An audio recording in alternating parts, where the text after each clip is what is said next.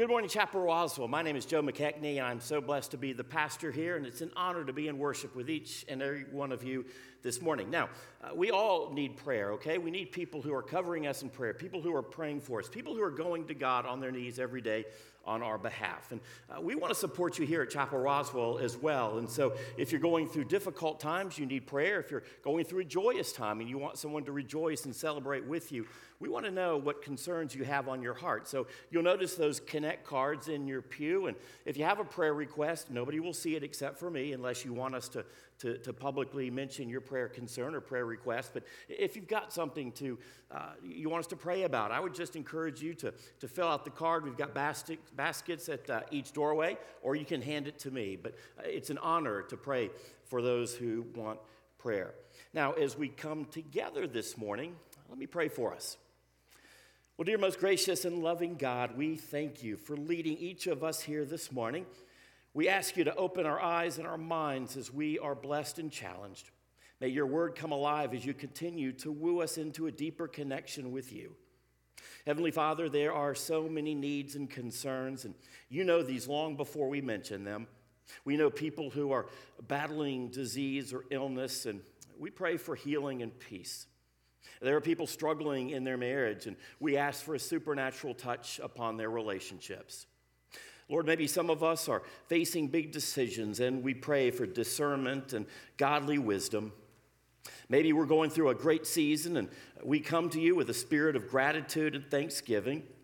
And Lord, may our gathering this morning be a blessing to each person here, but more importantly, may our gathering this morning be pleasing and honoring to you. We love you, Lord, and we thank you for first loving us. And we pray these things in Jesus' name. Amen. It's fun Super Bowl morning. I'm glad each and every one of you has uh, made part of your morning with us. Now, let me take you back about 150 years. There was a, a phenomenon that, that started to sweep the nation, started in uh, the North United States. And, and this, this movement, this, uh, this, this phenomenon, it, it, it actually drew a lot of, a lot of uh, praise, a, a, lot of applause uh, in the northern states. But, but in the South, it just wasn't that big of a deal. Now, let me take you back to 1869. Politicians politicians, scholars, church leaders, pastors, man, they were vehemently against this movement that was sweeping the country. After all, they said it's going to ruin the South if it makes it this far down. And you know what? The Methodists were at the forefront of this stuff. The, the sweeping movement was referred to by the Methodists as an outbreak. We don't want it to come down here in the South. What was this sweeping movement? The, the one that caused so much hostility amongst the pastors in the South? Anybody want to guess? Super Bowl Sunday. What does that mean? Football.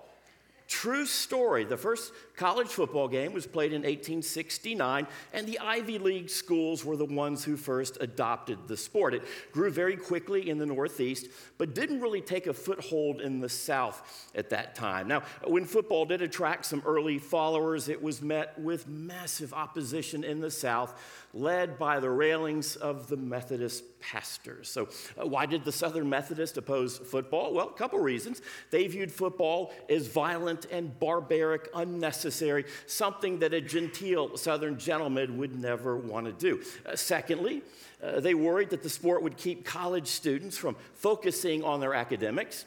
I'm glad that got figured out. Um, uh, thirdly, football was seen, this is the big one, was seen as a northern sport promoted by the arrogant colleges of the North. Uh, the Northern game was entrenching on Southern values. There was a minister by the name of uh, Warren Candler. He was a Methodist pastor. He was president of Emory College, now Emory University. He was the brother of Asa Candler, the founder of the Coca Cola Company. And Reverend Chandler, he forbade the school from having a football team, and he even forbade any of his students from watching a football game. There's a Methodist college, Trinity College in North Carolina. It's now referred to as Duke University.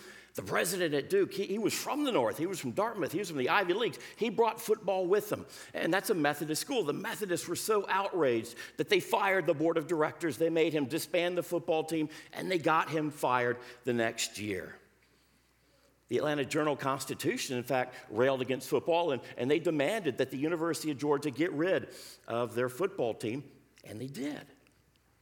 Despite the constant railings, though, of Southern Methodist preachers and leaders, football slowly started to gain a foothold in the South. I'm not sure how that turned out. Is football still big down in the South? I, I don't know. In the 1920s, though, the angst and the opposition around football started to fade. Now, football, though, is bigger than ever in the South. My, how things change. How things change over time. And that change is something that the Apostle Paul wants to bring to our focus this morning. Uh, in Scripture, as we talk about Super Bowl Sunday, we find a whole lot of examples about athletics, about sports. The Greeks and the Romans were incredibly active in sport. They were well known for their passion for, for um, athletics.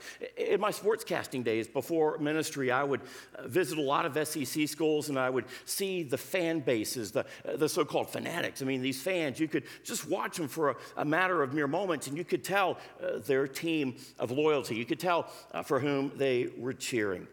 They make it known which team they're following. The word fan, though, originally wasn't a positive word. The word fan is short for fanatic. Okay, we know that. That word comes from a Latin word fanum, which means sanctuary. You see, people who'd go into the temple, people who'd go into the sanctuary, they were referred to as fanatics, hence the name fan. A, a fan today, I think, could be described as maybe, a, let's say, an enthusiastic admirer an enthusiastic admirer. Are you a fan of, of Jesus? Am I a fan of God's word? I hope so. Uh, do, do, you, do you want to follow Jesus? I, I hope so. Uh, but here's a critical question Am I, Joe, am I a fan of Jesus or am I a follower of Jesus? Because there's a difference. Uh, you see, I think fans, they want to be close enough to Christ to receive the benefits, but not close enough that they feel obligated to change or do something different. A, a follower, though, is someone whose life has been changed by Jesus and is then deliberately and intentionally seeking to follow God. A follower is someone whose life has been changed by Christ and wants to live their lives with the power and the passion of Jesus. A, a mere fan, for example, might say, Yeah, I like Jesus, that's, that's cool, but don't ask me to, to help the poor. A fan, a mere fan, might say, Yeah, I like Jesus, but don't ask me to forgive that person over there. I don't like them. A mere fan might say that I like Jesus, but, but these folks over there, they're not like me at all. I don't want to do anything about them. Don't expect me to go reach out to them. A, a mere fan might say that group over there does things that I disagree with, so I don't want anything to do with them. A mere fan will say, I like Jesus, but don't expect me to leave my comfort zone. Those are some statements that you might find from a mere fan. But we're not called to be fans, we're called to be followers. A true follower, for example, will say, Okay, Jesus, I, I don't know what you want me to do. I don't know what you have in store for me to do, but I will follow you wherever you will take me, even if it's way outside of my comfort zone. Are you a fan or are you a follower? Am I Joe? Am I a fan or am I a follower? See, oftentimes we want the healing, but we don't want the healer. And that's what Scripture talks about. The Apostle Paul is writing a letter to the Christians in the city of Corinth. Corinth was a a large metropolitan area. Paul wanted to travel to Corinth. Now, why would he choose that city? Well, going to Corinth was something Paul had planned to do, prayed about it for a long time, and he was looking forward to the opportunity to bring good news to the people of Corinth, a wide, diverse population. Paul also chose Corinth because it was the location of the famous Isthmian Games. The, the Isthmian Games were held every two years, the year before the Olympics, the years um, after the Olympics. And the Isthmian Games originated in Corinth. That way, it was a big source of pride to the people there. The Isthmian Games featured events such as foot races and chariot races, boxing, wrestling, and even poetry and singing competitions. The, the Isthmian Games were the pride of all Corinth. The games were, in fact, in honor of the pagan god Poseidon, the, the god of the sea. The entire event really was wrapped in uh, pagan worship. The, the Isthmian Games, though, they were held in the year AD 51. Paul knew this would provide an awesome opportunity to reach so many people from all over the world, a big, diverse group of folks. So, Paul, he, didn't sit back and say, okay, if y'all need anything, I'm, I'm over here, come to find me. Uh, nor did Paul sit back and say, You know what? I know how you guys could experience some peace, some hope, some joy, and some purpose, so I'll be over here if you need me. Paul didn't sit back and say, you know what, I know how you can experience something that is life changing, not merely life enhancing. If you want to know about it, then, then find me later on. No, Paul went to where the people were. He knew they would be in Corinth. He knew the people of Corinth, this wide, diverse population, would be focused on the Isthmian Games. He wanted other people to experience the hope, the peace, the joy, and the salvation that he did. We're called to do the same thing, uh, to take the message into the world, uh, not expect people to come in to the life of the church, not to, to come into these four walls, uh, but rather to take the good news out there. As followers of Jesus, we're, we're, we're, called uh, to find people where they are, maybe hurting, maybe lonely, maybe ostracized, maybe outcast. We're called to reach people for Christ. We're called to show the love and the mercy and the hope that God has shown us. And that means going out to the people, leaving the four walls to find people who desperately need that hope. Where are people hurting? Where are the people who have been overlooked or forgotten by the church? Where are the people who society says, you know what, you're kind of on the fringe of us over there? Who are the people that the world says, you know, you don't matter? Because the people do matter to God, and therefore, as followers of Him, they should matter to us. It's in this context, then, that Paul writes this message. It's the letter to the Christians in the city of Corinth, 1 Corinthians 9, verse 24.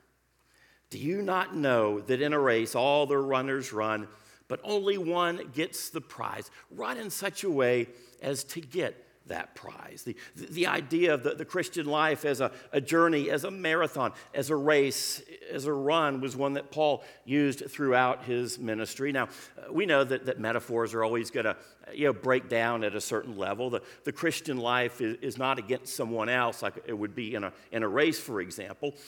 And nor is Paul saying that, that we have to run in order for our salvation. No, uh, running is because we want to pursue those things of God. And, and God doesn't save us because of what we do, it's based on what we believe. We believe in Christ. And so Paul's not saying that either.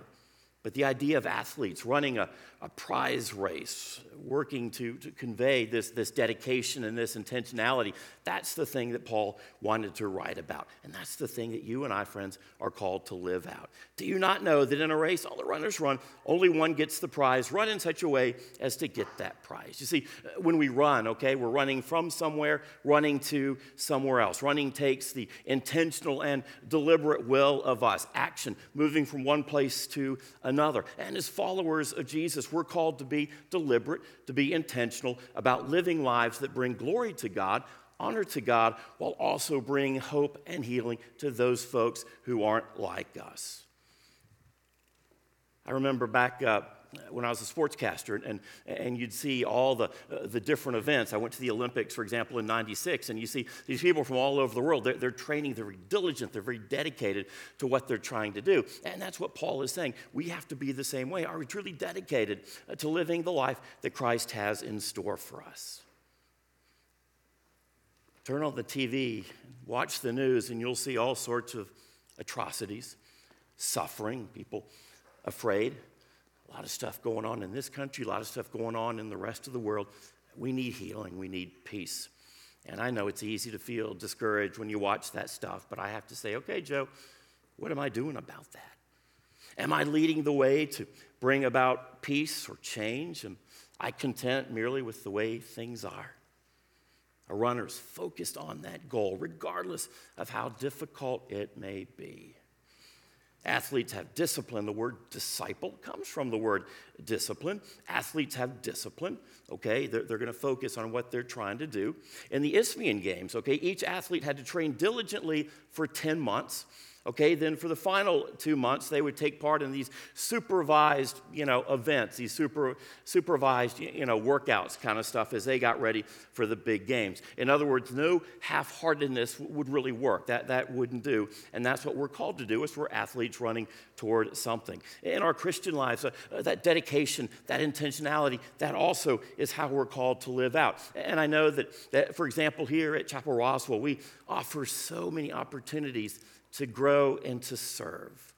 How is God calling you to, to respond to maybe those opportunities? I want you to check out our website at chapelroswell.com and you can see ways to make a tangible and eternal difference in the lives of people in our community, in our nation, and, and, and literally within our world. Friends, may what we do in here fill the streets out there.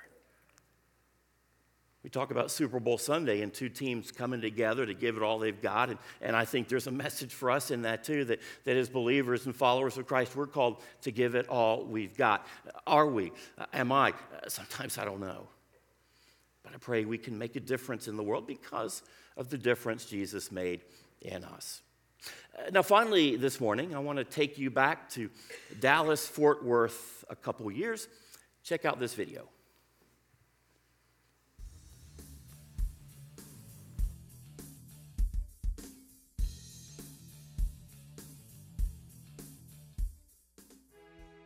The state of Texas, high school football is huge, and one of the teams with a statewide reputation is the Grapevine Faith Christian Academy, the Lions. They are a perennial powerhouse, they've won nine state titles. Grapevine Faith, they have huge crowds, a fantastic booster club, state of the art facilities, talented athletes, and a lot of community support. A few years ago, they were rolling through their schedule. Their next game was a home game as the Grapevine Faith Christian Academy rolled out the red carpet, playing host to the Gainesville State School. The Gainesville State School is located 75 miles away, but it's not like any other school. You see, the Gainesville State School is a maximum security prison for boys ranging in age from 12 through 18.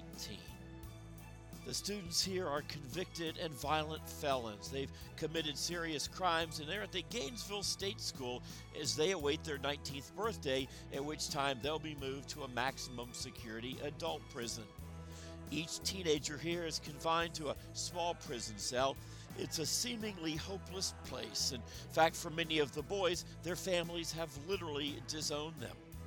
The Gainesville State School, however, does have one ray of hope for some of the boys the chance to play high school football. It's one of the incentives for the boys to stay out of trouble and to do well with their schoolwork. Their team only has 14 players. They play with old helmets and pads and uniforms. All of their games are played on the road. They literally have no fans unless you count the 12 armed guards who watch their every move before this upcoming game with Grapevine Faith Christian Academy hosting the Gainesville State School, the Grapevine coach, Kris Hogan, wanted the visiting Gainesville players to feel loved, supported, and appreciated. So here's what he did. His team always has tremendous community support, so he sent out an email to the parents and the fans in the community, and this is what he challenged them to do. Here is our plan. I want as many people as we can get to come down to the west end of the football field at 7:15 to make a spirit line for the Gainesville State players to run through as they take the field. I want some of our fans to sit on the visitor side and cheer for the Gainesville team throughout the game. We'll get you a roster with their names and numbers so the folks cheering for them can call them by name. We'll have our cheerleaders go to the sideline and cheer for them. And here's the message we want to send We love you. Jesus Christ loves you. God intentionally created you and has a plan for your life. On the night of the big game, the Gainesville State players were invited to come early and they were given a special pregame meal. And as the Gainesville State players took the field, they were given a huge sign for the team to run through Hundreds of the Grapevine fans made a long spirit line and cheered the visiting boys as they ran out onto the field. The final score was one sided with the Grapevine Faith Christian Academy winning easily, even though the Grapevine coach Kris Hogan put in his third string for most of the second half. After the game, both teams gathered at midfield for a prayer. One of the players for the Gainesville State team asked if he could pray, his name is Isaiah, and he held back tears as he prayed, Lord, I don't know how this happened, so I don't know how to say thank you, but I never would have known there were so many people in the world who cared for us. The Grapevine fans surrounded the Gainesville State players one last time. hugging the boys and wishing them well. As the Gainesville State players were escorted back to their bus by the 12 armed guards, each of the boys was given a bag. In the bag was a hamburger, some fries, a soda, some candy, and a Bible, and also a stack of encouraging notes from some of the Grapevine fans, parents, and coaches. Friends, this is radical stuff, but we have a radical God. How can we expect anything less than remarkable? And how can we live our lives as anything other than remarkable? The Bible tells us that the same power that raised Jesus from the dead is present in your life and my life here and now. The world will offer us things that have no lasting value, yet God promises us the ultimate victory. Friends, we have a loving God who has saved us from something and for something. Are you just a fan or are you a follower?